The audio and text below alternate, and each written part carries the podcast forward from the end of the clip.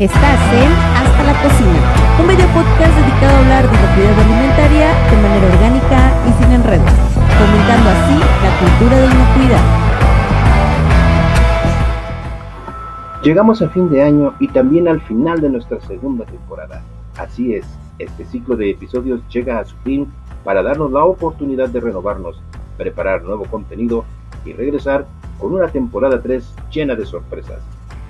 Pero no podemos pasar esta temporada de Sembrina por alto sin abordar un tema culinario muy típico, la cena de Navidad. Así es, hoy en Hasta la Cocina hablemos de inocuidad, charlaremos acerca de uno de los platillos que ha encontrado su lugar en nuestras costumbres mestizas. Nos referimos al pavo horneado. Comentaremos un poco de su historia, forma de preparación, quizá con algunas variantes, pero sobre todo revisaremos este platillo bajo la óptica de la inocuidad. Acompáñanos en este cierre de temporada. Comparte tus comentarios y, por qué no, si te resulta interesante nuestro contenido, compártelo con tus conocidos. De antemano te agradecemos por ser seguidor nuestro y te deseamos que disfrutes mucho estas fiestas de fin de año.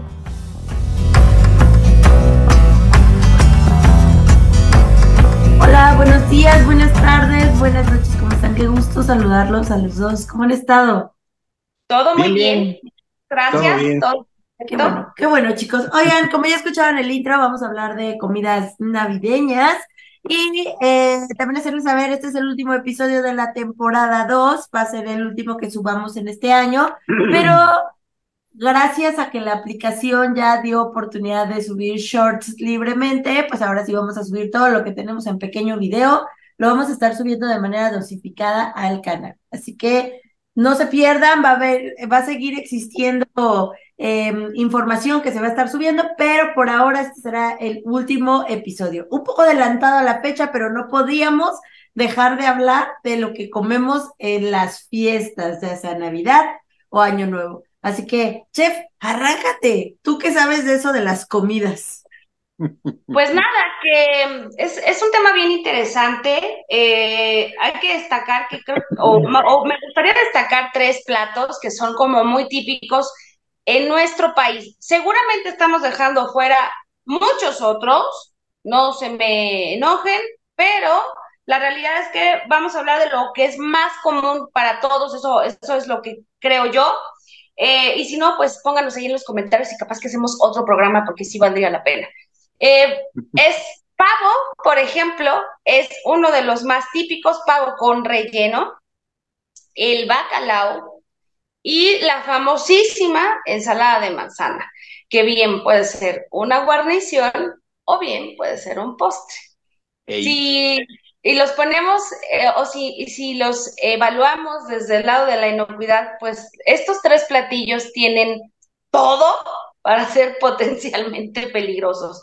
O sea, no hay, no hay mucho de dónde eh, agarrarse para decir, ay, güey, no pasa nada, ¿no?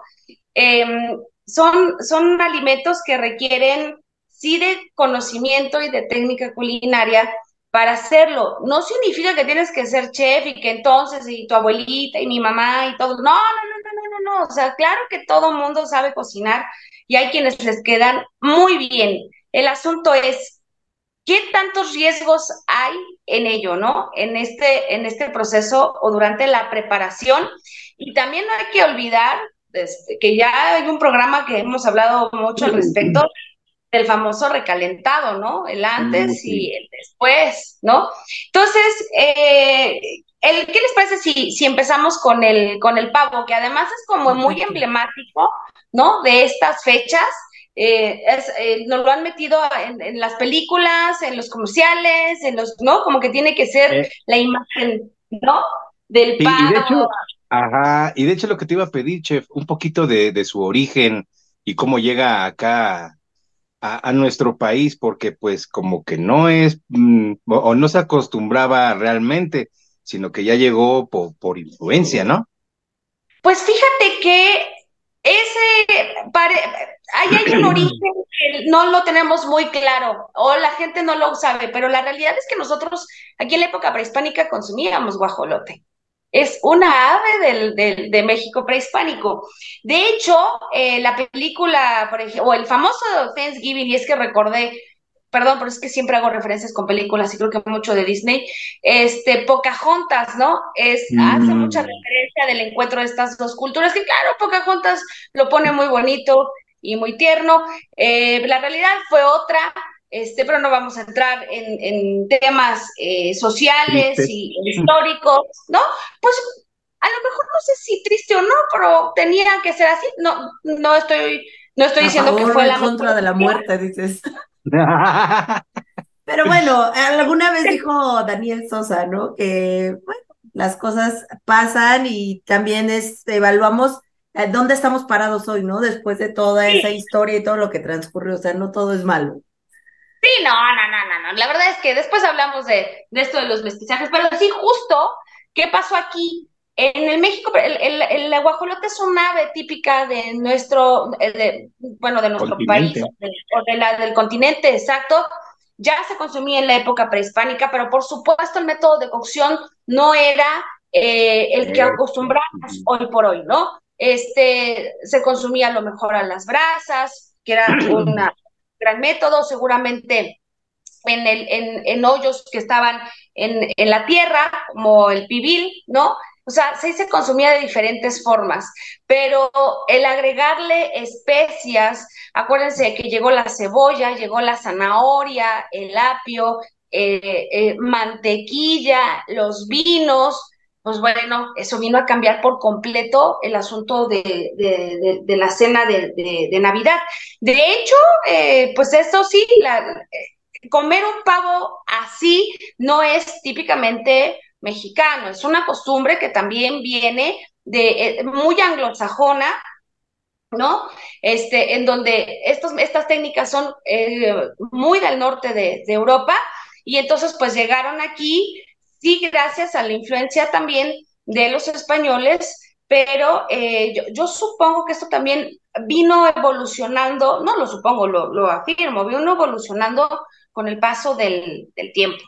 Em, y es ahí donde se pone más complicada la cosa, porque no solamente consumimos el pavo en sí, sino lo rellenamos de otras carnes esta idea de rellenar carne o un animal con, carne, sí que suena alguna cosa rarísima, es como los tacos de espagueti, con todo respeto. Este. pasa a la gente que hace tacos de espagueti. Ah, hay gente que lo hace. Hay gente que lo hace. Los este, niños, sobre todo. Sí, ah, esta costumbre es muy de la Edad Media, en donde se hacían las famosas farsas entonces, y además era una costumbre eh, muy de, de, era solamente en castillos o, con los señores feudales, era gente que tenía una cierta posición social y económica, que tenía personas que lo hicieran, no cualquiera. Además, consideramos que en la Edad Media, pues no había refrigeradores, ¿no? No había dónde mantener estas carnes. Entonces, utilizaban mucho las especias para agregar o aportar sabor, pero también para disfrazar y mitigar un poco el olor de eh, la descomposición del, platillo. Y aunque no, lo, aunque no lo crean, sí también había un efecto antimicrobiano. Pausa. Por favor, eh, a nuestra audiencia no agarran esas mañas porque ya también hemos hablado en episodios anteriores de cómo hay mañas para ocultar el mal olor de lo podrido, ¿eh? Así que no, por favor. No, no, en la, Edad Media, en la Edad Media lo hacían, pues porque no lo sabían, y, y la realidad es que funcionaba, ¿no? Pero ojo, fue en la Edad Media. Entonces es ahí en esa época donde se empieza a acostumbrar a consumir estas carnes rellenas de carnes y, y, cada vez lo hacían más complejo. Incluso en algunas ocasiones la carne ya cocida o el ave ya cocida rellena de otra carne o de otra ave, la decoraban colocándole las plumas de esa misma ave o de otra, por ejemplo, de pavo reales o del guajolote. Entonces, las plumas que les habían quitado se las colocaban como parte de la decoración, ¿no? Para que se viera muy fresco. Sí, sí que suena raro, pero ponte en la Edad Media ¿no? Entonces. Suena tan raro, suena eh, parecido a lo de hoy, ¿no? A ver, ¿te acuerdas, te acuerdas del platillo? No, ¿eh? ¿Te acuerdas del platillo que nos enseñaste donde hay un hilo en un plato? Ah, sí. O sea, no es tan alejado de la realidad, la verdad. Bueno. Este chef, este chef tiene y hace, y, hace uso de lo que, del, pues, del origen, ¿no? O sea, si hacemos muchas referencias. Es que la Edad Media, la Edad Media es bien chida, pasaron cosas bien interesantes. Y en la comida mucho, muchísimo. Y la peste negra. bueno, bueno. Ay, de veras. Qué falta de Bueno, entonces, esta costumbre vino, ¿no? Se quedó y ya para no aburrirlos con más choro mareador, llegamos y, llegó hasta la época, a la época actual, en donde seguimos acostumbrando eh, rellenar una carne, un ave con otro tipo de carnes. Los rellenos normalmente los hacemos y en México, como nos encanta el asunto de mezclar res y cerdo. Normalmente esto sucede. Yo no he escuchado rellenos de pavo que sean de pollo. Normalmente son estas otras dos carnes. Entonces, lo hace todavía más complejo al momento de la preparación, la cocción y el servicio. Y sí creo que se cometen muchas veces errores que ponen en riesgo la, eh, la inocuidad. Sé muy bien que en este momento todos ustedes que nos están escuchando están pensando, pero si no nos ha pasado nada, aquí seguimos. Sí, sí, sí, me queda claro que aquí seguimos y es porque tenemos un sistema inmunológico muy bueno, pero la realidad es que sí ponemos en riesgo o sí le estamos eh, pues buscándole tres pies al gato en, estas, en estos términos. Hay técnicas bien interesantes. Por ejemplo, yo he escuchado desde poner a, a remojar, no, no es remojar, es como a marinar el pavo completo en agua con sal, en leche, eh, cubrirlo de yogur, este, inyectarlo, eh, separar la piel y, sola, y, entre la piel y, el, y, el, la, carne, ¿no? Colocar, ¿no? Colocar la, la mantequilla. ¿no? Que además la mantequilla lo, está también aromatizada o eh, ya está preparada. Es una mantequilla que no es solamente mantequilla. O sea, vaya que el pavo le hemos cada vez agregado más cosas más complejas y muchas veces creo que no, no cumple o no se obtiene el resultado deseado. Eh, normalmente la carne del pavo y sobre todo la pechuga, que es la parte más grande del pavo, es una carne seca, ¿eh? es, es, de textura poco jugosa. Entonces, sí nos hemos dado a la tarea a buscar cuál es la opción mejor para eh, mantener, exacto, para mantenerla jugosa e hidratada, pero jóvenes, no hay forma de cambiar lo que es, o sea, es y ya, o sea, pero sí podemos mejorarla. Jamás va a tener la misma textura que un muslo o una pierna, ¿no? O, la, rabadilla, este, o la, bueno, la parte de atrás, ¿no? Del, del, ave, eh, jamás, ¿no? Pero sí, eh, lo que es, lo que pasa es que la pechuga, pues, es eh, muy codiciada, porque es el lugar donde más carne hay, y la verdad es que de ahí se pueden obtener además otros productos como tortas de pavo, eh, ¿no? O el pavo rebanado, o sea, es, es, es, da para mucho. Eh, alguien dice que hay que inyectar al pavo. Siendo honestos, y sé que me van a colgar a uno que otro por ahí, pero el inyectar al pavo no le veo mucho sentido porque pues el animal ya no tiene circulación. Entonces, todo el vino o el líquido que metas al inyectar al pavo, la realidad es que se va a quedar atrapado ahí. O sea, si lo que buscas, eh, sí creo que sí, sí va a dar sabor, efectivamente sí va a dar sabor, eh, pero sí tendrías que ser eh, muy cuidadoso en dónde lo vas a inyectar, ¿no? O sea, ser muy específico y, inyectarlo con un orden porque ese líquido se va a quedar ahí. O sea que lo único que hago es encapsular esa, esa inyección de, vino en el músculo, por decirlo así. Pues sí, Sí, porque y tendría que... poner un montón de piquetes en todo el músculo para que todo quede lleno de vino. Pero de todos modos, ¿cuándo va a reventar? ¿Cuando lo corte? Eh, no, porque eventualmente se va a evaporar. Acuérdate que el pavo. Ah, solo va a dejar el aroma.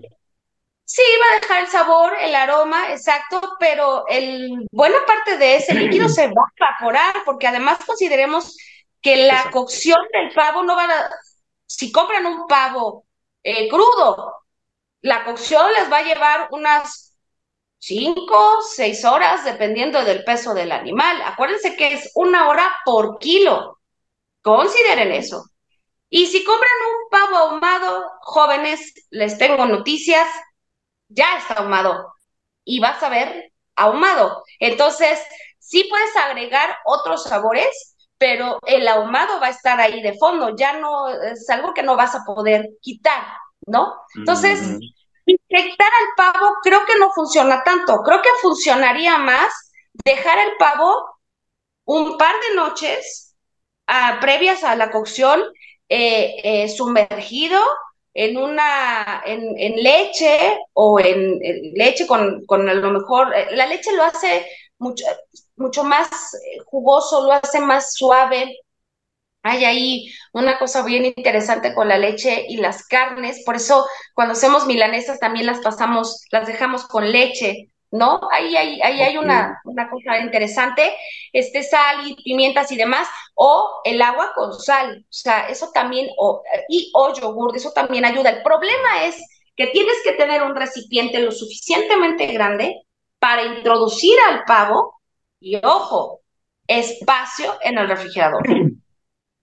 No puedes, no puedes dejar al animal, al pavo, a la buena días, sí, a temperatura ambiente, porque te tengo noticias, ese pavo no va a servir en, las, a, la, hora cuatro ya, ojo, o sea, ya, sí, ya estamos yo, yo tengo un tema. Y, lo pongo solo en la mesa porque la verdad la ciencia cierta no lo sé, solo lo estoy este, este, pensando que tenga una razón, más allá de brindar sabor, ¿No creen que esa inyección de, porque le inyectan jugos de cítricos, ¿no? No solo vinos y cosas así. Sí. No sé, yo solo he visto que le inyectan vino. Sí, o le inyectan cítricos. Sí, como mm. naranjas, O, mezclan vinos con, con cítricos, con jugo de naranja o cosas así, ¿no? Oh, esa acidificación no tendrá una razón también como para evitar el crecimiento. Digo, puede ser que sea muy poca concentración y no tenga, ay, no sé, es que soy honesta, he hecho pavo, pero son de esos pavos, como tú dices, que ya están casi hechos y nada más los metes al horno, entonces nunca he partido de un pavo de crudo en cero. O bueno, no en estas fechas, más bien, bueno, sí he visto cómo matan guajolotes y los hacen mole, pero es completamente diferente hacer un pavo navideño. Entonces, no sé, me quedo pensando que tal vez podría impartir un poco de acidez al alimento y eso pudiera prevenir el crecimiento de alguna manera. ¿Verdad? Me quedo pensando cuánto le tendrías que agregar si la, el tamaño de un pavo, pues sí es bastante grandecillo, no son animales pequeños. ¿Y alcanzará el pH? O sea, el pH de un... porque no le pones limón, o sea, lo que, se me ocurre es una naranja, alcanzará el pH de una naranja para... ¿Sabes, ¿Sabes con qué lo relaciono? Por ejemplo, la vez que la comida del sureste utilizan mucho pavo. Sí. Ahí utilizan naranjas agrias. Agrias. O sea, sí es también un cítrico mucho más ácido que una naranja normal. Pero no inyectan al pavo. Pero bueno, es que ahí se deshebra, ¿no? O sea, es más comida, no el animal completo, pero sí ocupan el acidificar, acidificar mucho la comida. de hecho, yo la comida de, ese, de esa zona en específico suele ser comida muy ácida. Sí, sí, pero claro, ahí, ahí ya tenemos una ventaja porque ya estás disminuyendo, o sea, estás partiendo de un animal cocido y, porcionado. lo estás porcionado, lo estás deshebrando además. Entonces ya la, la, la superficie de contacto con el medio ácido pues se vuelve, se, se multiplica, ¿no? Por, por mucho. Y, y un, aquí un pavo entero en donde tú inyectas, eh, y además, ¿qué tanta cantidad de, de, naranja podrías inyectar, no? Por más ácida que sea. Sea, ¿Cuánto inyectan? Por ejemplo, si inyectas un vino, inyectas que una botella, media botella. Lo que quieras, pues el animal, el, el, el, pavo va a recibir cualquier cantidad de líquido. Es más, eh, cuando le empiezas a inyectar, ya llevas un rato inyectando, inyectando, inyectando, hay momentos en el que picas y chin, ya le habías picado cerca de donde le habías inyectado y el líquido sale. Entonces no te llevas tampoco mucho vino. Que yo recuerde, no te llevas mucho. Digo, yo ya he preparado en unas dos, tres ocasiones pavo desde cero, o sea, pavo crudo. Y, y no, o sea, lo mencionas y lo pienso, lo pienso y digo, nada más es como para dar sabor, no creo que tenga una influencia eh, que frene tanto al eh, la actividad microbiana, ¿no? Sí, yo también lo veo difícil. Yo creo que es más bien para dar sabor, pero bueno, ese es como que punto y aparte, ¿no? No sé si nos vas a comentar algo más, Chef, ya para empezar a desmenuzar la receta. Sí, claro. Eh, bueno, además de que ahorita eso es un punto que sí tenemos que retomar, porque quizás me fui inmediatamente como a, inyectar y eso. Ojo, considerar que hay dos versiones de pago, que es el ahumado y el crudo. Y ojo, el crudo normalmente nos lo venden congelado o lo compramos congelado. Entonces, también hay que considerar el tiempo preciso para congelarlo. Y no va a ser un par de horas. Un pavo puede llevarse incluso hasta dos días, dependiendo de su peso, dos días en refrigeración. Oiga, entonces hay que mantenerlo ahí. Ahí tengo que contarles una experiencia. Este, conozco a alguien que ves que existen varias técnicas para descongelar. Entonces esta persona quiso ocupar descongelar para por microondas y quiso descongelar su pavo en el microondas y descompuso su microondas. Entonces, tengan en cuenta ese tipo de cosas porque, ok, cabía su pavo, no era un animal tan grande, pero se lo echó porque obviamente no puedes descongelar un animal de ese tamaño. O sea, no es nada fácil. Sí tienen que programarse la descongelación de manera anticipada. Como unas 72 horas, yo creo. Sí, claro, sí. O sea, un pavo de, de, de 6, 8 kilos sí te va a llevar dos días, por lo menos, de, en descongelación, en refrigeración. Entonces, consideren el espacio que necesitan para descongelarlo dentro de su refri, ¿no? Exactamente. Eh, exacto. Y bueno, un, eh, ya, ya nos hicimos mucho cargo del, del pavo, pero también hay otra cosa que hay que considerar, que es el relleno y en el relleno hay muchas ideas, unas muy buenas y otras no tanto, este, que pueden hacer más difícil la cocción del pavo o que incluso ni siquiera se cocine ni uno ni otro, porque ni nada. exacto, ni nada. Y entonces te encuentras con sorpresas desagradables como que el pavo está crudo o el relleno también está crudo. Entonces, eh, quieren que, que empecemos ¿Qué, qué, hago? ¿Voy con relleno? Este, ¿Nos regresamos con pavo? Si quieres, vamos con los rellenos. ¿Qué posibles rellenos hay para un pavo? Mira, en México, nuestro México mágico, ¿cómo nos encantan mezclar cosas en los rellenos? Insisto, de entrada las carnes. Nos gusta poner frutos secos, un montón, nueces, almendras, pistaches, piñones, entre otros y también nos gusta poner algunas otras frutas como a veces manzana, em, eh, eh, no, ciruelas pasas, no, eh, pasitas, algunos casos a citrón, ¿no? En, en, alguna, me ha tocado algunos rellenos, este, em, verduras, apio, cebollas, zanahorias, especias como pimienta, nuez moscada, jengibre, eh, cardamomo, clavo de olor. Puede ser una mezcla de todo, ¿no? O puede ser obviamente hacia donde lo quieran destinar el sabor, porque va a haber unos que van a ser mucho muy dulces, otros que van a ser un poco más ácidos. Exacto, sí, depende mucho cuál es, pero normalmente ese sería el relleno más complejo y creo que mucha gente lo utiliza, ¿no? Es, es como muy típico y, y más me ha tocado gente que le ha puesto aceitunas y demás. Entonces, aquí el asunto es que muchas veces tiene la idea la gente de cocinar el relleno dentro del pavo. Pero no es así, ¿sí? Mm, no. Ah, Obviamente. Yo ya asustada, dije, creo que nunca lo he hecho así. No, no, no, no, no, no. No, no porque por ejemplo hay uno que es a base de carne molida también, ¿sí o no? Sí, sí, sí, sí. Pero ese, sí. ese lo tienes que cocinar aparte y luego ya rellenas, ¿no? Sí, pero me no, ha no tocado. crudo todo ahí, no manches. Es, es que sí me ha tocado gente que, oye, que, que- que no, el, el relleno ya no, o, o lo, lo- o lo parten, ya salen, y el relleno al momento de que lo, lo sacan o lo, lo empiezan a servir, pues tampoco está ni, ni bien, ni bien cocido, y la carne del pavo tampoco está en las mejores eh, temperaturas, ¿no? En las mejores condiciones para ser consumido. Entonces, pues sí, el relleno tiene que cocinarse por aparte. Y una vez que tienes el pavo listo y cocido, rellenas al pavo y sale a la mesa.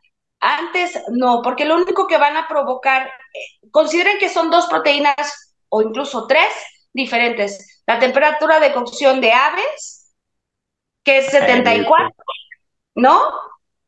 Eh, la de Carne molida cerdo, 69. Exacto, de cerdo. Y bueno, sí, y res que también debe ser igual, ¿no? Eh, o en Si es 69, molida, sí. sí, porque se considera carne molida. Exacto. Entonces, Mm. no hay de otra, amiguitos. La carne molida es mucho mejor hacerlo o el relleno por fuera y el pavo darle su tiempo y su espacio. Además, el relleno se va a cocinar mucho, mucho antes que el pavo. Entiendo muy bien. Lo que hacen la mayoría de las personas es que el pavo tiene unas 3, 4 horas de cocción y meten el relleno. Eso también lo hacen, pero tampoco va a funcionar mucho porque eventualmente el relleno no va a alcanzar a cocinarse. Puede ser, ¿eh? O al contrario, hasta se les puede quemar o resecar demasiado. Ok. ¿No? No, tomo nota. Exacto. Exacto. Y ojo, otro tipo importante, el pavo, una vez que sale del horno, no lo corten inmediatamente, dejen reposar al ave, Oh. pavo, déjenla reposar. El ideal sería unos 20 minutitos a que repose. ¿Qué pasa si lo corto inmediatamente? Se desjuga. Oh. O sea, empiezas a cortar y salen todos los líquidos. Y entonces es ahí cuando se siente mucho más, más seco. Exacto. Entonces, den un momento, sáquenlo, déjenlo ahí. Eh, ya dijimos que es más o menos una hora eh, de horneado por cada kilo de, de peso del animal. ¿A qué temperatura? A por lo menos 180, 200 grados Celsius. Este, y sí tienen que estar cuidando sobre todo la parte que es la más expuesta, que es justo la pechuga. Obviamente, si no eh, cubren, o lo ideal es cubrir la pechuga con, con un aluminio lo, o un papel aluminio eh, o y estarla bañando, lo único que va a pasar es que se va a quemar y se les va a resecar horrible. Por eso el asunto de que las pechugas siempre salen eh, muy resecas, la, es una carne muy reseca. Porque consideren que son casi 5 o 6 horas o un poquito más de cocción. Y ojo, también de, piensen en que se puede voltear, ¿no? Es decir, que la, la espalda de, de, del pavo esté hacia arriba y eso también ayuda a mantener eh, más jugosa Mm. la carne de la eh, pechuga. Entonces puede ser mitad y mitad de, de tiempo. Tiempo. Eh, eventualmente sí tienes que permitir que la pechuga se dore porque es también un asunto visual, ¿no? Se ve muy bonita la piel dorada Doradita. ¿no? Mm. con esta textura crocante y eso ayuda mucho a, a que sea a que se a que se antoje, ¿no? Visualmente es muy agradable ver. Sí, claro. Ay, qué buenos tips, chef. Muy, muy buenos. Hay algunos que yo incluso vi y dije, ah, lo puedo ejecutar como darle la vuelta al animal para que no se seque mucho la pechuga. Pero yo supongo que al final sí la tienes que dejar un rato para que dore y luego ya Sí, lo, sí. lo, lo puedes hacer. Sí sabía Sí. que cada cierto tiempo lo tienes que hidratar, ¿no? Sí. Y de hecho, me voy a reservar un poquito porque ahí hay un tema que quiero abordar cuando lleguemos a la parte del hidratado. Pero bueno, ahora sí, como diría eh, Jack el Destripador, vámonos por partes, ¿no? Empecemos desde el inicio. Eh, cuando uno compra el ave, generalmente uno cuando la compra ya está congelada, ¿no? Sí. Siempre la compras congelada. Y es difícil. Ajá. Sí existen, ¿eh? Sí existen ya eh, eh, pescados. Pavos que te estén en refrigeración, ¿eh? Sí existen, pero yo creo que son los menos. Normalmente los compras congelado. o es correcto. si no está congelado es porque es ahumado. El ahumado ya está cocido. Ya solamente tú, literal, le agregas algo, una alegría ahí más, un saborcito extra, pero ya es, ya es un animal cocido, ya eso ya es otro asunto y por eso nada más puede estar en el horno, básicamente para que lo calientes. O sea, esa es la, la intención, pero la cocción ya se dio. Exacto, muy bien. Entonces, de aquí ya podemos empezar a comentar acerca de los posibles riesgos sanitarios que nos podamos encontrar pero creo que por fortuna, eh, digo, lo digo, lo expreso de esa manera y confiando un poco en los fabricantes, pues estamos comprando productos que son inocuos. Claro está que también tenemos que checar que por estar congelados no excedan demasiado tiempo. ¿Por qué? Porque sí me he llegado a encontrar de repente en alguno que otro lugar que están guardando pavos desde hace como dos, tres años y dices, bueno, la congelación no es eterna, ¿verdad? y, sí, tú procuras comprar algo que fue sacrificado este mismo año, fue procesado y congelado y está listo, ¿no? Aquí yo supongo que también nos puedes comentar que cuando uno compra un ave de estas características y ya lo empiezas tú a, a abrir, a descongelar todo eso, te vas a encontrar con el pescuezo y una bolsita que creo que son de vísceras en el interior, ¿no? Y ahí es otro tema, porque creo que con las vísceras tú puedes hacer hasta una salsa para ir también bañando al ave, ¿cierto? Sí, sí, sí, o, incluso hasta para acompañar al, al, al, pavo, al final, el famoso, el famoso gravy. Hay quien incluso se deshace de esta bolsita de vísceras y no le interesa y solamente se quedan así con el pescuezo. El pescuezo no lo, no lo quiten, sí déjenlo ahí, porque eh, le va a dar mucho sabor a la salsa. Estos jugos de cocción que caen durante la, el horneado, el, el pescuezo tiene mucha grasa y mucho sabor, entonces por favor no lo tiren a la basura. Las vísceras, pues bueno, si no son del todo su agrado, entonces sí, elimínenlas, tírenlas, regálenlas, este, pero eh, consideren que también el sabor de las vísceras es un sabor, pues, característico, ¿no? A, sangre, ¿no? A, hierro, entonces puede ser que eso no les parezca tan agradable. Déjenlo ahí. Así es. Y sáquenla, saquen esa bolsa, por favor, no la dejen adentro. No dejen las vísceras adentro, por favor. Sí. No sea que después saquen el relleno y de repente salga ahí una, un sobre de té y tú, ah, ¿qué es esto? ¿No? Tú, Exacto, ah". sí, además que quién sabe cómo esté cocido. Muy bien. Ah, muy bien. Bueno, pues yo creo que hasta ahí, salvo que quieran comentar algo más, pues estamos hablando de un producto congelado que hay que someter a descongelación. Y ya lo decía la chef, y ya lo comentaba incluso ahora, nos va a llevar un muy buen rato descongelar todo ese animalote, ¿no? Sí. Ahora bien, aquí, antes de que caminen, el tema está lo que decías, dónde se compra, pero muchas veces ese pavo, siendo eh, tradicionales con los mexicanos, a veces el pavo no lo compras, te lo regalan, te lo regalan donde trabajas. Y yo siempre me quedo pensando, bueno, compran chorrocientos pavos donde los guardan, porque llega un día en que te entregan, es el día de la entrega del pavo. Y dices, ajá, ¿y dónde guardaron 200 pavos? ¿No? Ahora, ah, empieza ahí un proceso de, de descongelamiento, aunque, este... Incorrecto. Sí, aunque podrían decir, bueno, este, este, ponte de acuerdo, ¿no? Tardas dos días en descongelar, eso quiere decir que entonces no vas a tener problema en tenerlo unas cuantas horas en la oficina. El punto es que no creo que reciban el pavo unas cuantas horas en la oficina previo a la entrega. Yo creo que los van a recibir con un tiempecillo de anticipación y no sabemos dónde se almacena. Y es, no es porque consideremos que no puedan tener la, el conocimiento para almacenarlo, pero ¿dónde tienes un lugar con la capacidad para almacenar 200 pavos para entregárselo a todo tu personal, ¿no? Eso por un lado. Y la otra es, seguramente lleva un ratillo ahí descongelándose. que seguramente no se va a descongelar al 100%, seguramente el centro va a seguir congelado porque hay que recordar que también esos animales se congelan por IQF. O sea, no es esa congelación de que lo metieron al congelador y listo, no. No, no, no, no. es congelación IQF, Y entonces el tema está en que pues va a estar congelado el centro, pero seguramente el exterior ya va a estar descongelado. Aquí la pregunta, o más bien el tema sería, no es que no se ponga en riesgo, o sea, no hay que pensar en que no se puso en riesgo el animal, sí se está poniendo en riesgo la realidad, porque en la superficie ya empieza la reproducción, tal vez al centro sigue congelado, pero en la superficie que ya está perdiendo obviamente el frío, eh, empieza la reproducción de microorganismos. Entonces, sí puede ser un poco peligroso ese tema de la entrega en la oficina, ¿no?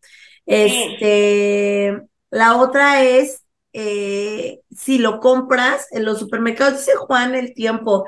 Yo estaba, oh, bueno, últimamente que he visitado plantas que tienen que ver con animalitos congelados. Sí, los sacrificios son de bastante tiempo atrás, ¿eh? O sea, no es algo que se vea tan mal. a mí se me haría extraño, se me hizo extraño de un principio, pero la realidad es que los sacrificios, pues sí, tienen un rato. Y el animal fue sacrificado probablemente en un lugar, llevado a otra empresa, esa empresa hizo, eh, lo acondicionó y lo congeló y esa empresa lo mandó a otra empresa. Entonces, eso pues sí tiene que darle cierto tiempo, ¿no? Este, yo creo que si no se rompe la cadena de frío de esos animales, no habría ningún inconveniente. En calidad, no lo sé, porque también haciendo esas entrevistas en las que preguntas a la gente dónde compran lo que comen, mucha gente sí te dice es que en los supermercados tan congelado ya no sabe bueno. Bueno, ahí habría que preguntar. Yo la verdad, el pavo a mi gusto no es algo agradable para mí, no me gusta el sabor del pavo. Em, entonces, si me preguntaran, ¿sabe bueno fresco o congelado? Yo diría, no lo sé, en realidad no me gusta en general. Pero, este, no sé, ustedes también podrían decir, bueno, no sé si congelado o fresco sepa mejor, ¿no? Pero la gente sí tiene esa idea en que si está muy congelado, no está mm. bueno, aunque no sé qué tanto impacte en sus características de calidad, siempre y cuando no se rompan cadenas de frío. Eh, de hecho, eso, yo creo que esa es la clave, ¿no? Lo que acabas de mencionar. Porque, en primer lugar, de lo que comentas, eh, sí es lo que, digamos, yo trataba de decir. Cualquier animal que te vendan congelado, no lo mataron en agosto, septiembre, ¿no? Lo mataron mucho tiempo atrás. Aunque, tres años que mencionas sí se me hace mucho, ¿eh? no, sí, eso fue un incidente, es un incidente aislado, ¿no?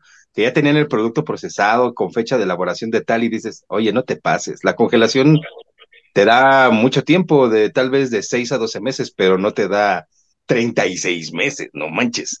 Este, pero, pero ¿estás de acuerdo? ¿Mande? Quizás 18 en una tabla que vi de, la FDA, pero no, sí, ya 36 ya se me hace mucho. Pero bueno, sí. O sea, al final del día, ¿qué te gusta? Los sacrificaron en marzo y los procesaron y los congelaron. Pero ese método, sí, incluso, pero a ver, es el, el método IQF.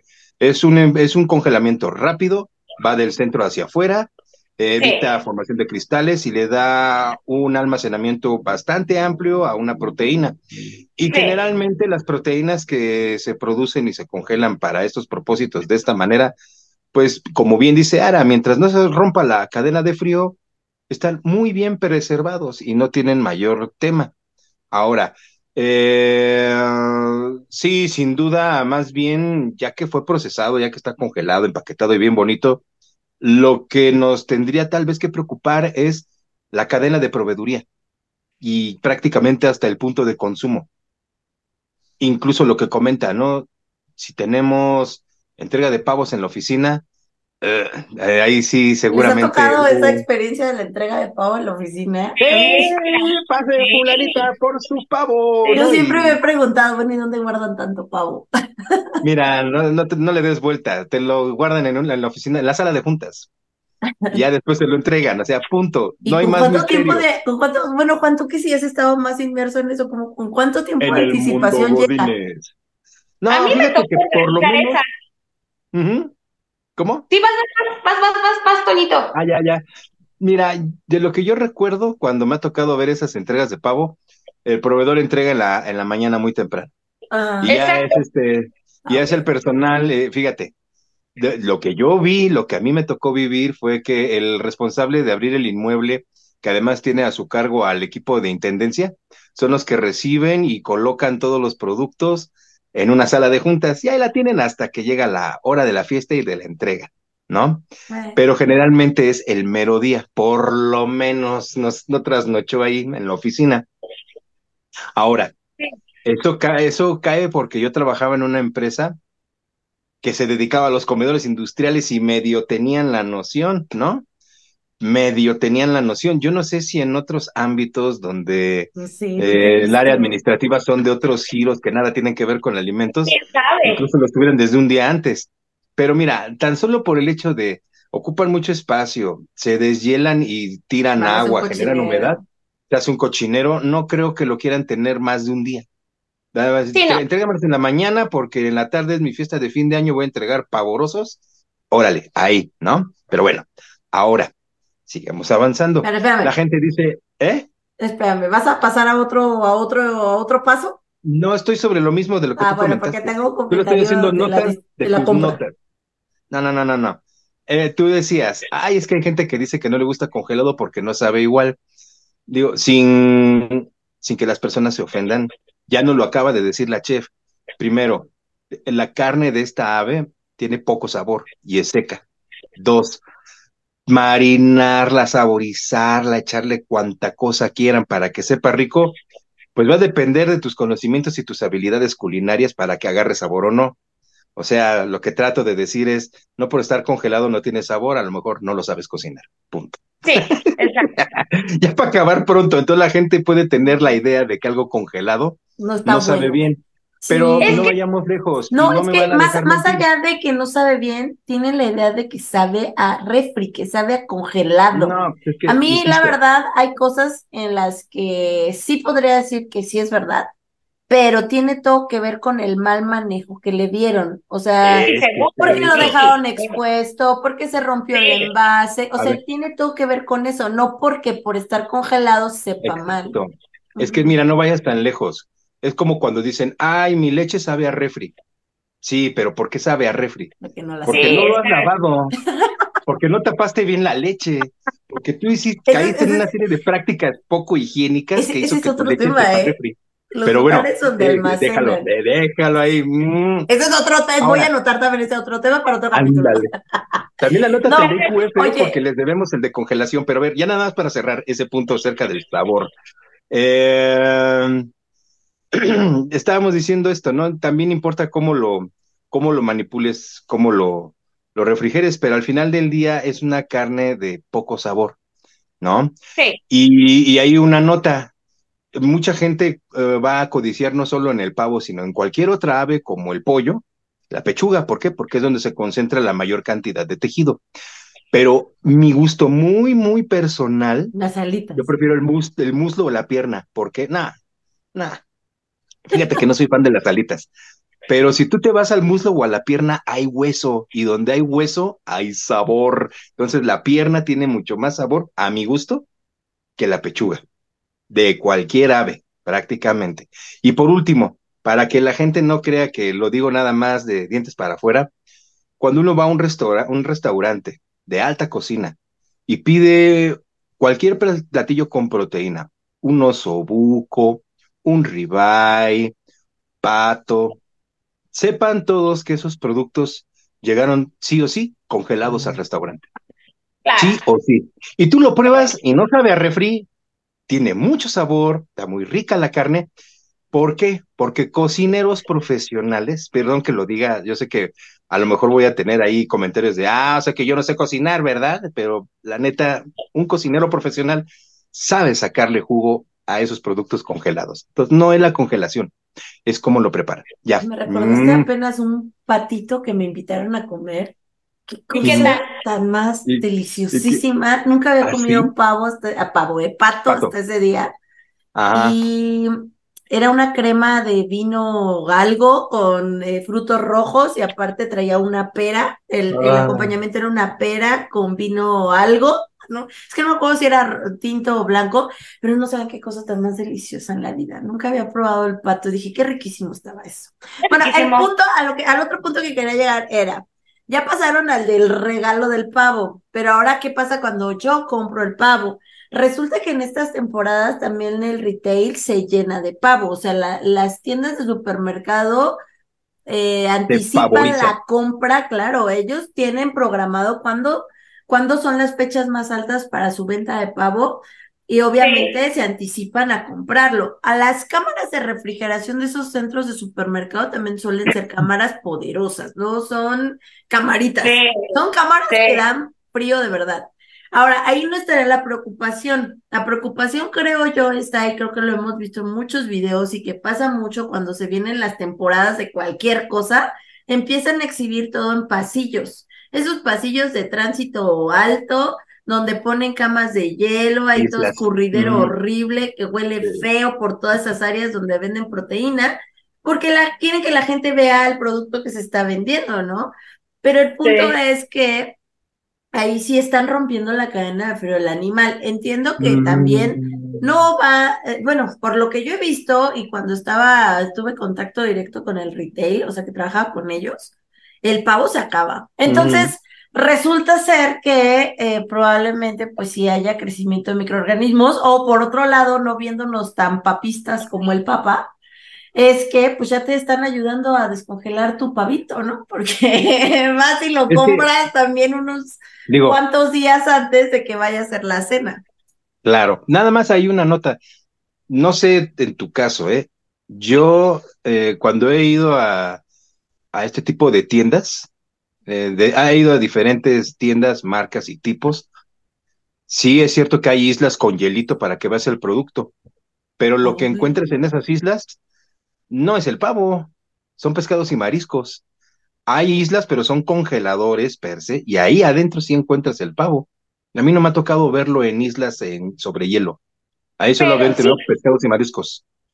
Tienes razón, pero a lo mejor lo que se refiere Ara es que justo esos pavos en esos congeladores, en los de abajo sí están muy en contacto con este aire frío, pero los apilan, ¿no? Y se forman Ah, sí. estas montañitas de pavo que el de arriba Mm, mira, a lo seguramente mejor- ya no resultó, ya Pero no está A tan mí sí pues me ha no tocado están. verlos hasta sin hielo, ¿eh? Y no dentro de esos refrigeradores. Es más, te ponen digo, que las no charolitas de aluminio, que, o sea, te, hace- te arman toda una isla como si Ah, fueras a ocupar toda la materia ya, prima ya. para hacer tu platillo. Y ahí te Pero yo ponen los he visto, ¿sabes con cuáles? Con los que están, este, al otro que dijo la chef, eh, los, los ahumados. Ah, Eso sí. para que veas, los he visto, pero los congelados, no. Bueno, a mí no me ha tocado. Sí he visto esas islas donde te montan todo para tu cena, ¿no? Y lo que tienen son las piernas, los jamones y el pavo, pero el ahumado. El crudo, ese lo tienen aparte, ese sí lo tienen en congelación. Pero bueno, es lo que yo he visto, ¿no? Cada quien. Sí. Pero sí existe un riesgo. Una vez rompiéndose la cadena de frío, el producto va a empezar a entrar en zona de peligro.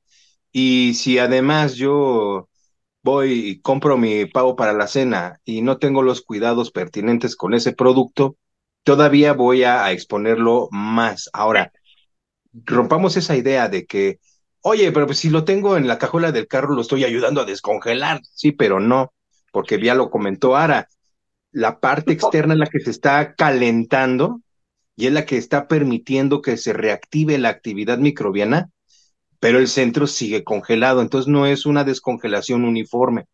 Por eso la descongelación debe de ser segura y controlada en refrigeración. Eso hay que puntualizarlo muchísimo. Ahora, No por Sí. llevarlo en la cajuela del carro lo estoy co- descongelando bien. ahora Sí. hagamos un- nuestro análisis de, de, de riesgo. A ver, pensemos, enfoque basado en riesgo. Ese pavo se va a congelar, la chef nos dice que va al horno de 180 a 200 grados Celsius por una hora 200. por cada kilo que pesa el animal. ¿Qué, va a sobrevivir a eso? O sea, también habría que pensar las toxinas, porque ese es otro, y me lo estaba reservando precisamente para el momento de, marinar, no, del marinado, porque entendamos la receta como que hay un momento de, preparación o preelaboración fría y luego ya viene la preparación final que es caliente. Recordemos que sí, a esas temperaturas no va a haber microorganismo que sobreviva a una temperatura de horneado, eso mata todo, ¿no? Pero Consideremos que al momento de hacer el marinado, yo puedo contaminar mi producto con bacterias que pueden llegar a generar toxinas.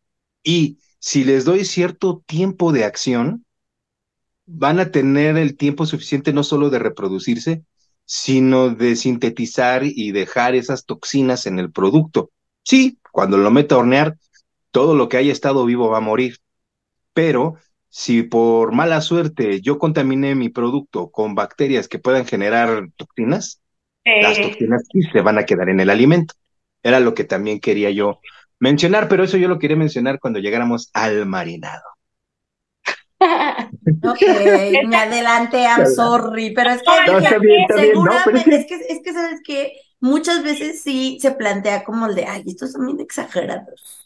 O sea, el, el de somos más papistas que el papa y mucha gente tiene esa idea que el horneado nada va a sobrevivir y pues sí, no sobrevive, pero va a haber esas toxinas que sí se van a quedar. Y la otra, bueno, no me quiero adelantar más porque hay otras etapas en las cuales sí puede haber riesgos importantes, ¿no? Entonces ya estaban preparando, eh, ya, se descongeló, ya nos, ya hablamos de la descongelación este, programada y ya está descongelado. ¿Qué, qué sigue, chef? Porque yo sí soy bien nueva en estas cosas de cocinar pavos. Perdón, rapidísimo. Rapidísimo, rapidísimo. Ya la chef nos dijo hace ratito, tienes que hacerle espacio al pavo para que quepa dentro de tu refri. Y yo quiero puntualizar algo allí. Si somos una, si estamos trabajando en una cocina profesional, pues no voy a tener un refri casero, voy a tener equipos más grandes con suficiente capacidad como para hacer esto sin mayor conflicto. Pero si voy a preparar mi cena navideña en casita, estoy hablando de que un poco más de la mitad de la capacidad de mi refrigerador la debo destinar a mi pavo. Al pavo. Pero no es la única preparación que voy a hacer y no son los únicos alimentos que yo necesito mantener en refrigeración. Entonces, ¿esto a qué se refiere? Que yo sé que van a decir, ah, qué exagerado es este señor, pero yo deberé de planificar la preparación de mi cena, incluso bajando el inventario de mi refri, porque necesito espacio. Y parece broma, pero cuando lo quieres guardar, de repente, chin, tengo que sacar, ta, ta, ta, ta, ta, ta, ta, ta. Entonces, si por ejemplo voy a hacer espagueti y lo quiero gratinar, pues tengo mi barra de queso y tengo mantequilla y tengo leche. Oye, pero en lo que está la cena, pues hay que cenar, hay que desayunar, hay que comer, ¿no? Ah, pues hay salchichas, hay esto, hay, un montón de alimentos que tendrían que convivir. Podemos pensar primero en si hay o no capacidad. Segundo, en cómo prevenir una contaminación cruzada, porque estoy metiendo un alimento crudo, marinado, a mi refrigerador. Y también tres, que, los no corte la máquina. Que los pocos hábiles como yo se les puede chorrear el marinado porque van de, ah, no cabe, no cabe. O sea, sí es un tema, sí es un tema, ¿eh? Pasa, claro. Es que la posición en donde vas a colocar dentro, bueno, dentro de esta organización que marca Juan, la posición donde vas a colocar ese pavo, ¿no? Porque a veces dices, bueno, tendrá que ir abajo, no podría arriba, arriba tendrá que ir lo cocido, pero a veces no cabe porque nuestro refri es pequeñín y tienes que estar haciendo ahí un juego de cambio de las eh, repisitas de vidrio y resulta que ni cupo, pero perdiste espacio, pero, o sea, sí es un problema este tema del refrigerador cuando son estas fechas de eh, mucha comida. Exactamente. Ahí yo les diría, ¿saben qué? Perdón, rapidísimo, escojan el animal más pequeño que puedan encontrar, pero esa es una misión imposible todos los animales de ahí pesan de 5 kilos para arriba. Entonces es difícil encontrar un animal, un pavo que sea pequeño, que no ocupe tanto espacio, que no sean tantos kilos. O sea, sí es muy difícil encontrar. Pero bueno, nada más. Claro, ojo, un tip que quizás para ayudarles es que si van a marinar o van a dejar en alguna, en algún líquido el ave completa, porque es que es así, este, porque eso es lo bonito que se presenta completo. Eh, hágalo en una cubeta. Pero ojo, no la cubeta con la que trapean en su casa, tiene que ser una cubeta nueva y una y, y, algo que, que, que te garantice que no va a haber contaminación, ¿no? Porque también me pongo a pensar, bueno, eh, estas cubetas podrán estar en contacto con alimentos. Entonces, eh, si tienen a lo mejor, no sé, es que estoy pensando en una cubeta de estas gigantes de, de 20 litros, ¿no? Que muchas veces en las panaderías tienen donde les llegan huevos y demás, que son estas cubetas blancas.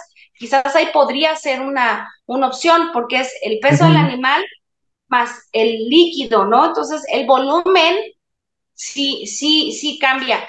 Si van a hacer un marinado no tan, no tan, con tanto líquido como un marinado de chiles, que hay unas cosas buenísimas, que, o, perdón, un, adobado ahí, bueno, entonces ya no vas a necesitar algo tan profundo, pero, este, o busquen un bowl eh, lo suficientemente grande para que quepa el, el, pavo, pero que también quepa tu refri.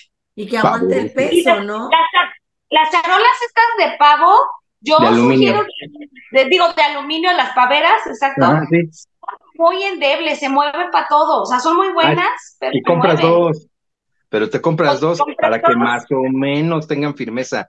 Y, fíjate que sí, eh, ahorita que lo mencionas, muchas familias ya lo que hacen es ya tenerlo en su charola de pavo, de aluminio, porque ya así nada más, pum, pum, pum, lo meten, lo meten al refri, lo sacan, lo meten al horno, ya va en el, mismo en el que van a presentar. y a lo mejor está bien, ¿no? Pero como dices, vete por un marinado que no requiera tanto líquido, ¿no? Ahora, hay, hay una solución también, estas bolsas, existen bolsas para hornear pavos. También. ¿Cómo son? O sea, es eh, una bolsa, una bolsa donde metes. Sí, con un, de un material específico, bueno, es plástico, pero que puede soportar estas temperaturas estas temperaturas. Entonces, eso también te puede ayudar. O si no, también venden no la bolsa completa, sino como estas, em, como si fuera una tapa, pero es, el plástico, y también ayudan a la cocción del, del, animal. Nada más verifiquen que sean bolsas aptas para horneado y que sean lo suficientemente grandes o que sí quepa el pavo. Tu animalito allá adentro. Va, Exacto. va. Muy bien, pues sigamos este camino tortuoso. Ahora, ¿hacia dónde vamos? Ya pues ya estás en el... Ya lo, ya, lo pusiste a descongelar, ya lo pusiste en la, en la pavera o en esta charola, ¿no? Este, y ahora va directo al horno, que antes, previo a eso, a lo mejor vas a acompañarlo con algunas cebollas, zanahorias, este, apios, a veces hay quien le pone trozos de manzana, eh, lo, lo, cubre con mantequilla, lo inyecta o no lo inyecta. De hecho, eh, hay que hacer la eh, pausa ahí con, la, con el marinado, porque ya hablaba yo, ¿no? De que si va la tía y no se lava las manos y viene del baño ah. y, luego se pone ahí a trabajar, dices, ah, no. Bueno, tú mencionabas. O no se quitan los anillos. O no se, quitan, los, anillos. O las uñas llevan un montón de esmalte, ¿no? Sí, así, y están ahí. Y es más, hasta con la uña desprende los ligamentos de la piel con la carne, nada, ¿cierto? este, pero sí, tú nos mencionabas que también se puede preparar una mantequilla para dar más sabor. No sé, por ejemplo, le pican o le filetean finamente un perejil o alguna otra hierba que le confiera aroma y la mezclan, ajo, todo esto lo mezclan y ya tienen una mantequilla saborizada que es la que van a untar entre la piel y el músculo, como muy bien dijiste, Che. Ay, qué rico se me tocó. Laven esos vegetales, laven esa, ese manojito de, de perejil que van a usar o de la hierba que vayan a usar, se tiene que lavar. Yo sé que todo lo que entre al horno va a morir, pero recuerden que pueden haber cosas que generen toxinas, entonces hay que, hay que tener esta higiene al momento de hacer el marinado, ¿no? No sé si tengas alguna nota ahí, este, Ara, respecto al marinado. No, bueno, pues, ay, tú, sí, exacto. Bueno, eh, ya vamos a meterlo al horno. Consideren, insisto, el, una hora de horneado por cada kilo y ojo, hay que estarlo revisando, no cada cinco minutos, pero sí cada 40, 35, 40 minutos. Exacto, y estarlo hidratando. con los líquidos, eh, los líquidos que caen. Este, lo ideal sería, o algo muy cómodo sería, que incluso el pavo estuviera sobre una rejilla eh, dentro, dentro del horno. Sería el ideal, pero muchas veces no se cuenta con esto. Eh, entonces, pues bueno, eh, lo hacen sobre la charola. ¿Por qué la rejilla es tan buena? Porque la rejilla da este espacio suficiente y entonces el aire caliente también circula por debajo o en ah. torno al pavo. Y la cocción es mucho mejor. Cuando estás sobre la charola, lo que sucede es que, bueno, pues ahí van quedando los jugos de la carne, o los jugos, perdón, de la cocción, y este puede ser que tarde un poco más la, cocción o no sea tan pareja. Por eso es recomendable estarlo este, moviendo. Sí, y cuiden la textura. Sí. Sí, claro. Fíjate que hay varias notas, me, me, gustó mucho y era mi inquietud, quería preguntarte, sobre todo para rescatar los jugos y con esos mismos jugos ir hidratando el animal. Y dije, una rejilla me suena que caería de perlas. Además, yo he observado algo cuando, cuando hemos comido pavo, como si dejas que la parte inferior, que sería como la espalda, queda prácticamente sumergida en los jugos, es la primera que se hace fea incluso ya cuando llegas al recalentado vas a tener que despreciar toda esa sección porque con la misma humedad, con los mismos caldos que quedaron, como que se echa a perder un poco más rápido. Entonces tienes que, además te pega al aluminio, se quema, se hace muy feo y yo siento que eso es un desperdicio. Entonces con una rejilla hasta puedo darle vuelta y voy a tener una cocción y un acabado diferente. Ahora bien. Se ve rostizado ya no se ve hervido, ya no queda hervido, ¿no? Exacto. Sí, sí, sí, queda mucho mejor. Ahora, dices que hay que hidratarlo. Una vez vi una receta. La, la recomendación sí funciona, pero me gustaría citarla por los peligros físicos. Te dicen, en vez de cubrirla con aluminio, tápala con manta de cielo. Dicen, y al momento de ir este, hidratando, lo que haces es mojar la manta de cielo. Sí, se va a desperdiciar, pero lo que observe, sí se hidrata muy bien el pavo, pero lo que observo es que se quema la tela. Se quema y se puede adherir a la piel. Entonces, para mantenerlo hidratado se me hizo buena receta, pero sí vi que me deja residuos físicos en, en la piel. No sé qué ibas a comentar tú, chef. Sí, además también corres el riesgo, sí, de que se incrusten los es contaminación, pues ya, se volvería en contaminación física, ¿no? Exactamente. Y la verdad es que también, eh, no, no lo sé, pero finalmente el donde están las flamas del horno, sí hay un espacio que puede, que queda, sí, donde tú metes como el, el encendedor. Un palito para prenderlo. Exacto.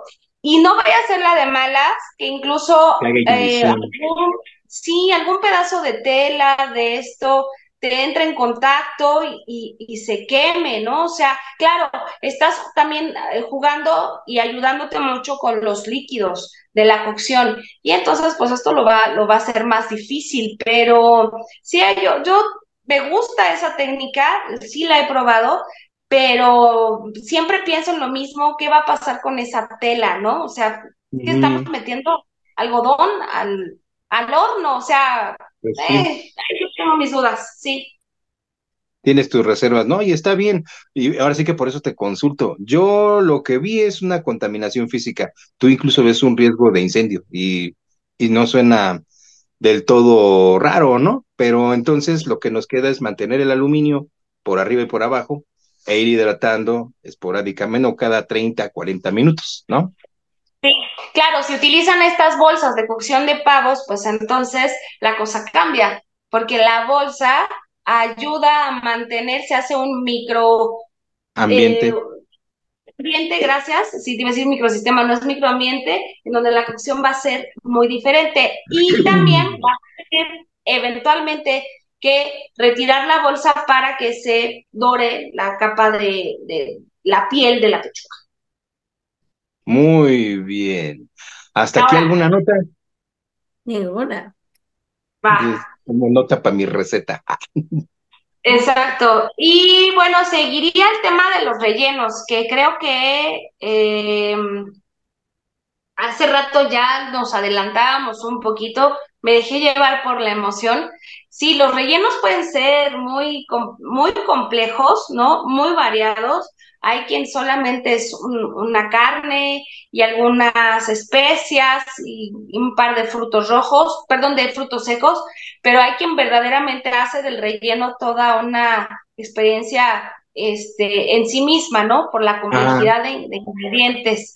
Entonces, eh, consideren de nuevo que hay, em, pues están poniendo ahí también frutas y verduras, lavar, enjuagar, desinfectar, por favor, para hacer este, este relleno y considerar que finalmente las proteínas son, hablamos de proteínas muy diferentes, temperaturas de cocciones distintas, entonces sí es mejor y les va a quedar mucho más rico además hacer el relleno, cocinarlo por aparte y hasta el final rellenar el pavo, solo que en el relleno pues sí tenemos que considerar algunas algunos puntos, ¿no?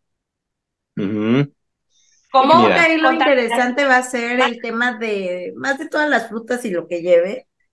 Las carnes. La carne molida, porque al final es una mezcla de carnes molidas. Este, y lo sumamente importante ahí, pues sí tiene que ver todo con la cocción de esa carne, ¿no? Porque tenemos que asegurarnos, obviamente, que termine su cocción, o sea que es que eh, eh, me parece que mencionabas, es que, ay, no lo sé, tengo que en pavo yo soy muy este, neófita, no, no sé nada de eso, pero no, a mí sí me ha tocado ver gente que mete eh, o pone el relleno para que termine de cocinarse en el pavo. Eso, eso a mí sí se me hace completamente peligroso, porque debería de estar bien cocida esa carne molida para integrarla al pavo. Pero hay quien te dice, oye, pero es que se puede secar o se puede sobrecocinar, mejor darle su tiempo a ambos, obviamente primero por separado y luego los juntas. A mí no se me hace tan adecuado, pero aquí más bien el riesgo principal sería esa carne molida, ¿no? Asegurarnos que sí se cueza de manera adecuada. ¿Y, ¿Y cómo se mantuvo, no? Finalmente la carne molida también hay que resguardarla en refrigeración hasta antes de su, de, de, su preparación, ¿no? Porque la carne molida y, ah, y si está congelada, amiguitos, pues también van a tener que descongelarla en refrigerador.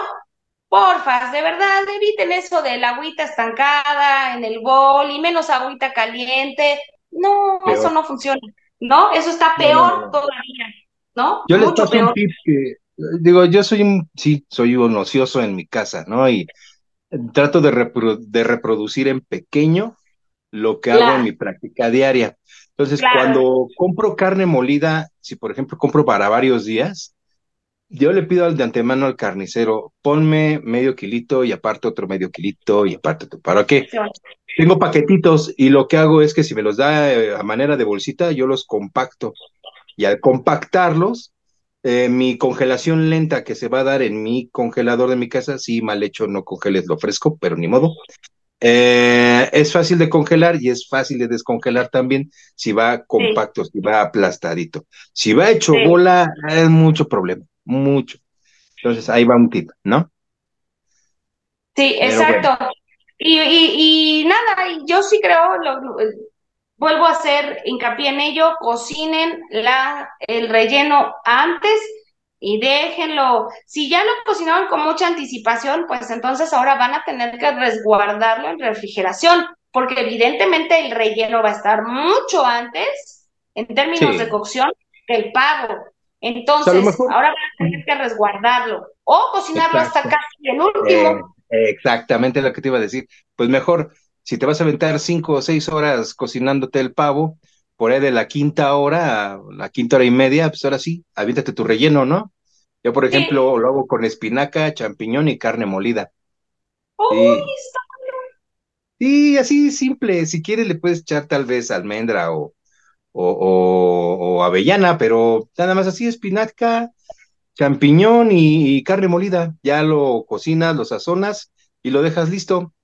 Media horita después. Sí, sale tu pavo, le metes el relleno y pum, ahí está. Lo que sí no seguía es tu consejo de déjalo reposar por lo menos unos 20 minutos antes de empezarlo a cortar. Pero sí, suena, suena, yo creo que más conveniente esperarte hasta casi el final para hacer el relleno y luego ya nada más meterlo en el animalito. ¿No? Exacto, exacto. Y de esas, de ese jugo de la, de los jugos de cocción, de verdad, no los tiren. Ahí es oro molido, en serio pueden, no pueden, van a obtener la mejor salsa. Consideren que todo el sabor de la de esta preparación, ya no solamente del pavo, sino de las verduras, van a estar ahí súper concentradas. Entonces, no se va a la basura, no se tira. Hagan una salsa con eso.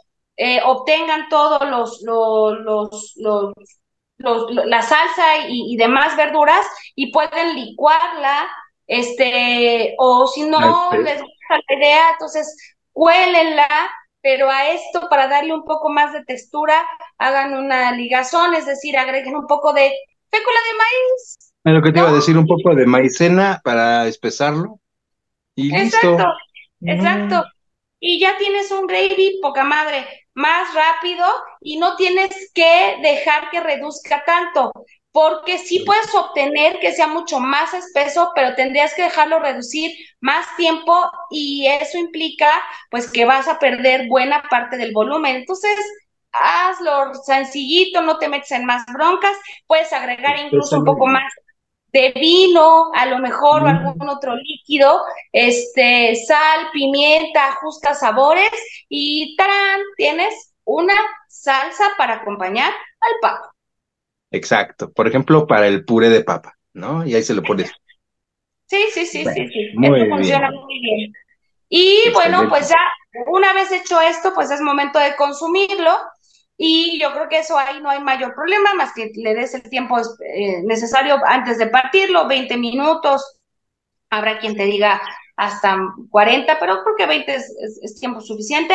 Y ojo, ahora es el momento de ¿y dónde guardo todo lo que quedó del chingado? Ajá, exacto.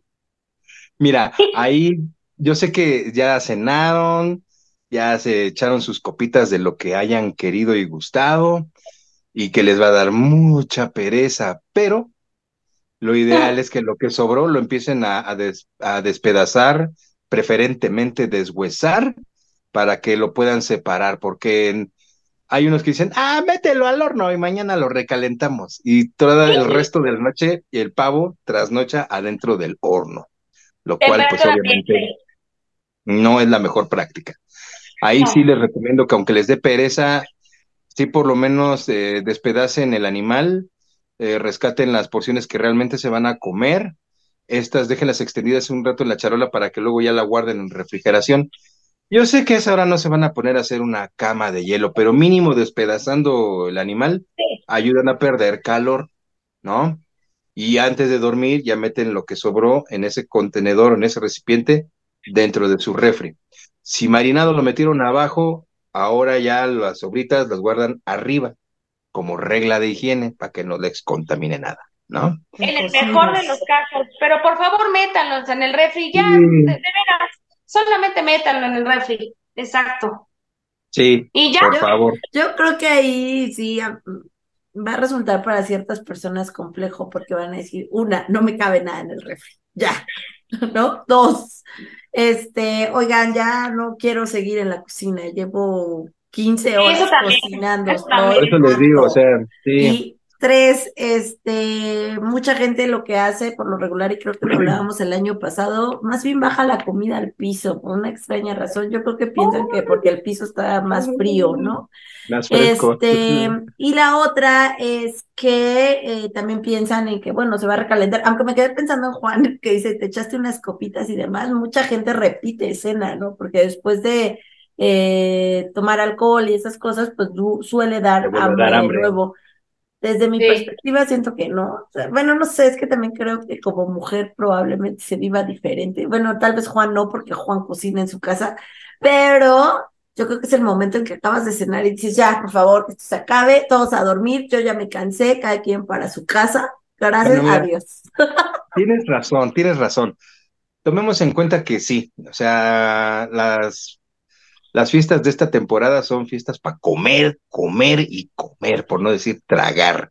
Entonces, por lo menos hay que pensar que cuando llegue el momento de guardar lo que quedó, ya no es, todo el pavo, o sea, debe de caber en el refri porque mínimo nos comimos, nos comimos un tercio del animal.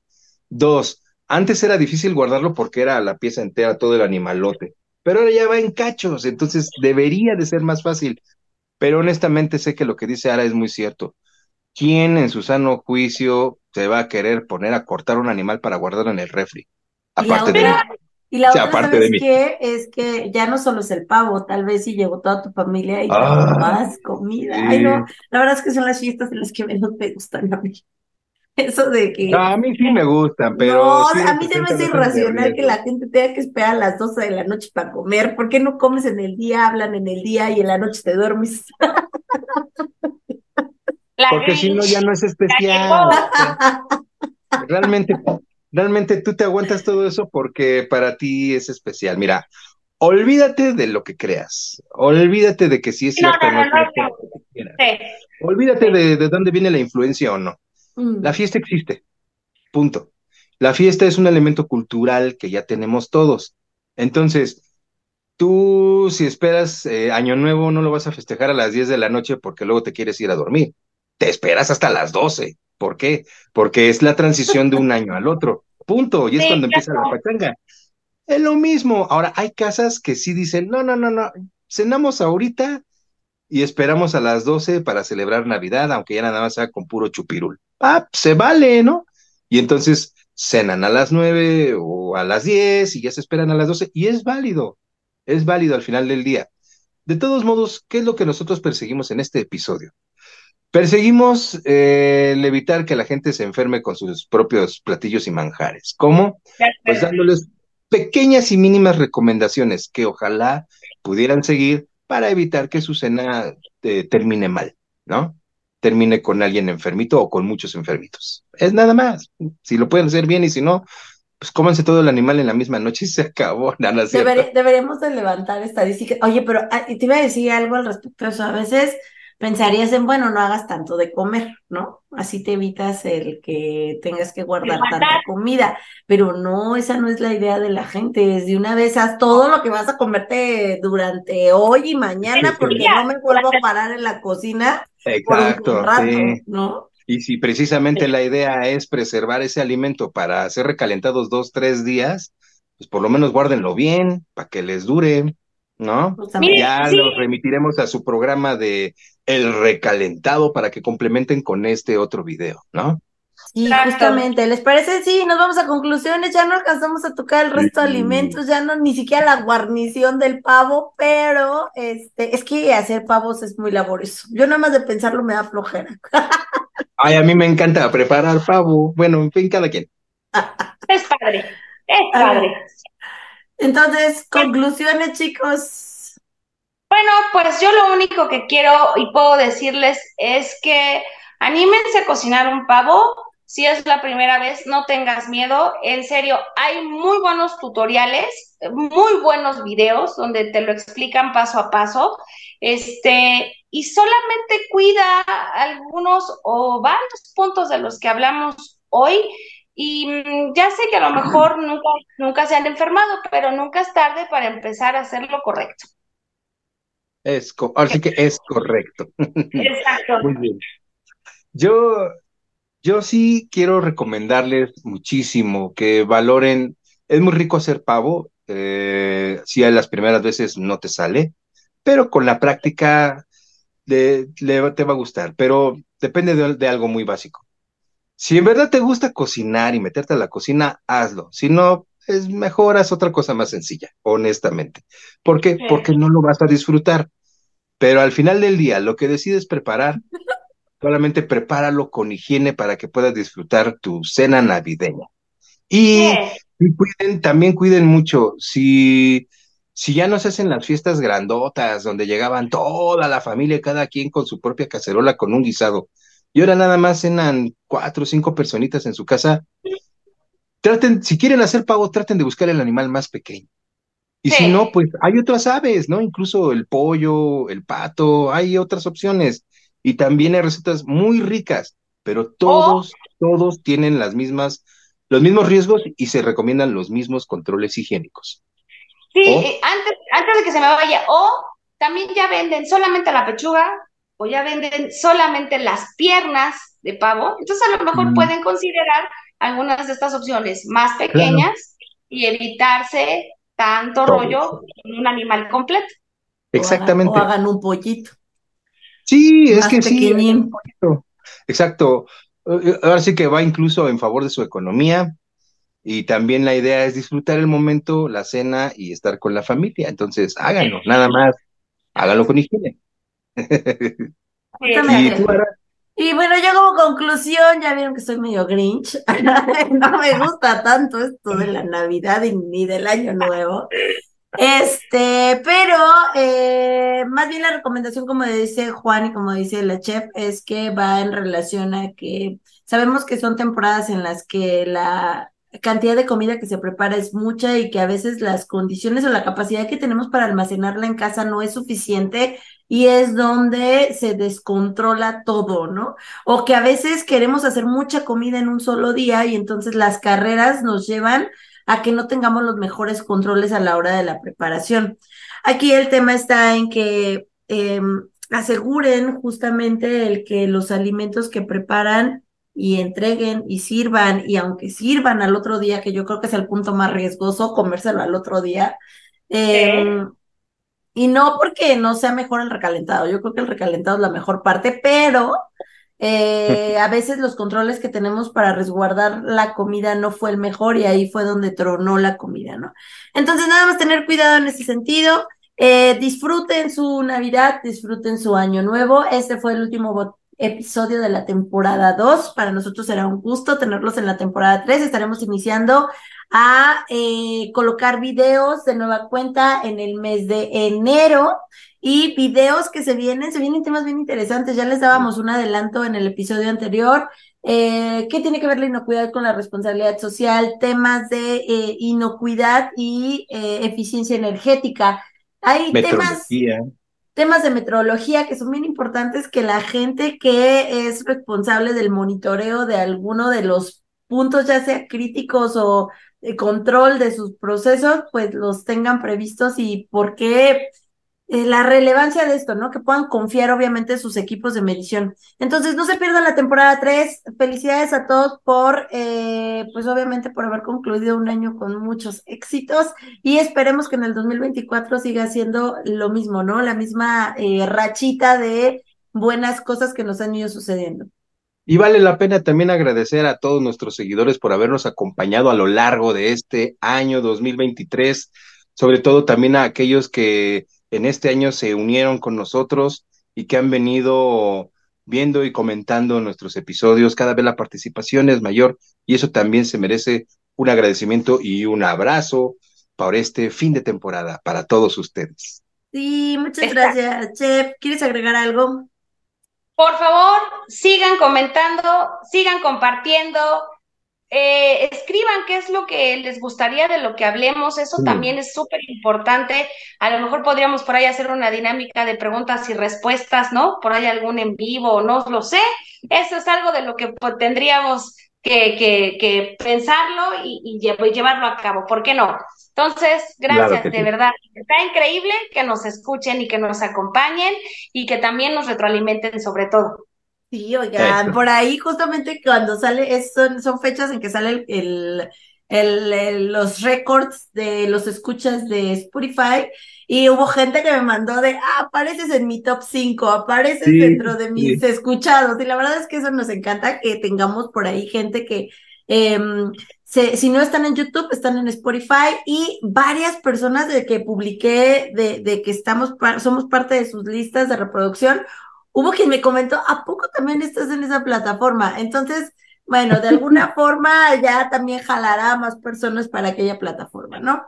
Eh, pues muchas gracias por seguirnos, agradecemos su tiempo, su espacio que nos brindan y Eh, los invitamos a que se suscriban, se suscriban a este canal, nos sigan a través de Spotify, de Epox. Eh, próximamente ya temporada 3 va a entrar a YouTube Podcast.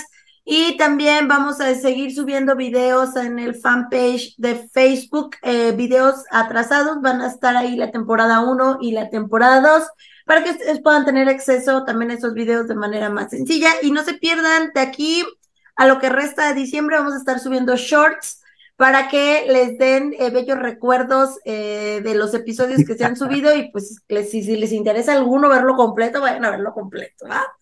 Claro. Gracias a todos, que tengan un excelente fin de año y nada más. Nos vemos. Gracias a todos y muy buen año. Nos vemos pronto. Bye. ¡Feliz Navidad! Bye. Bye.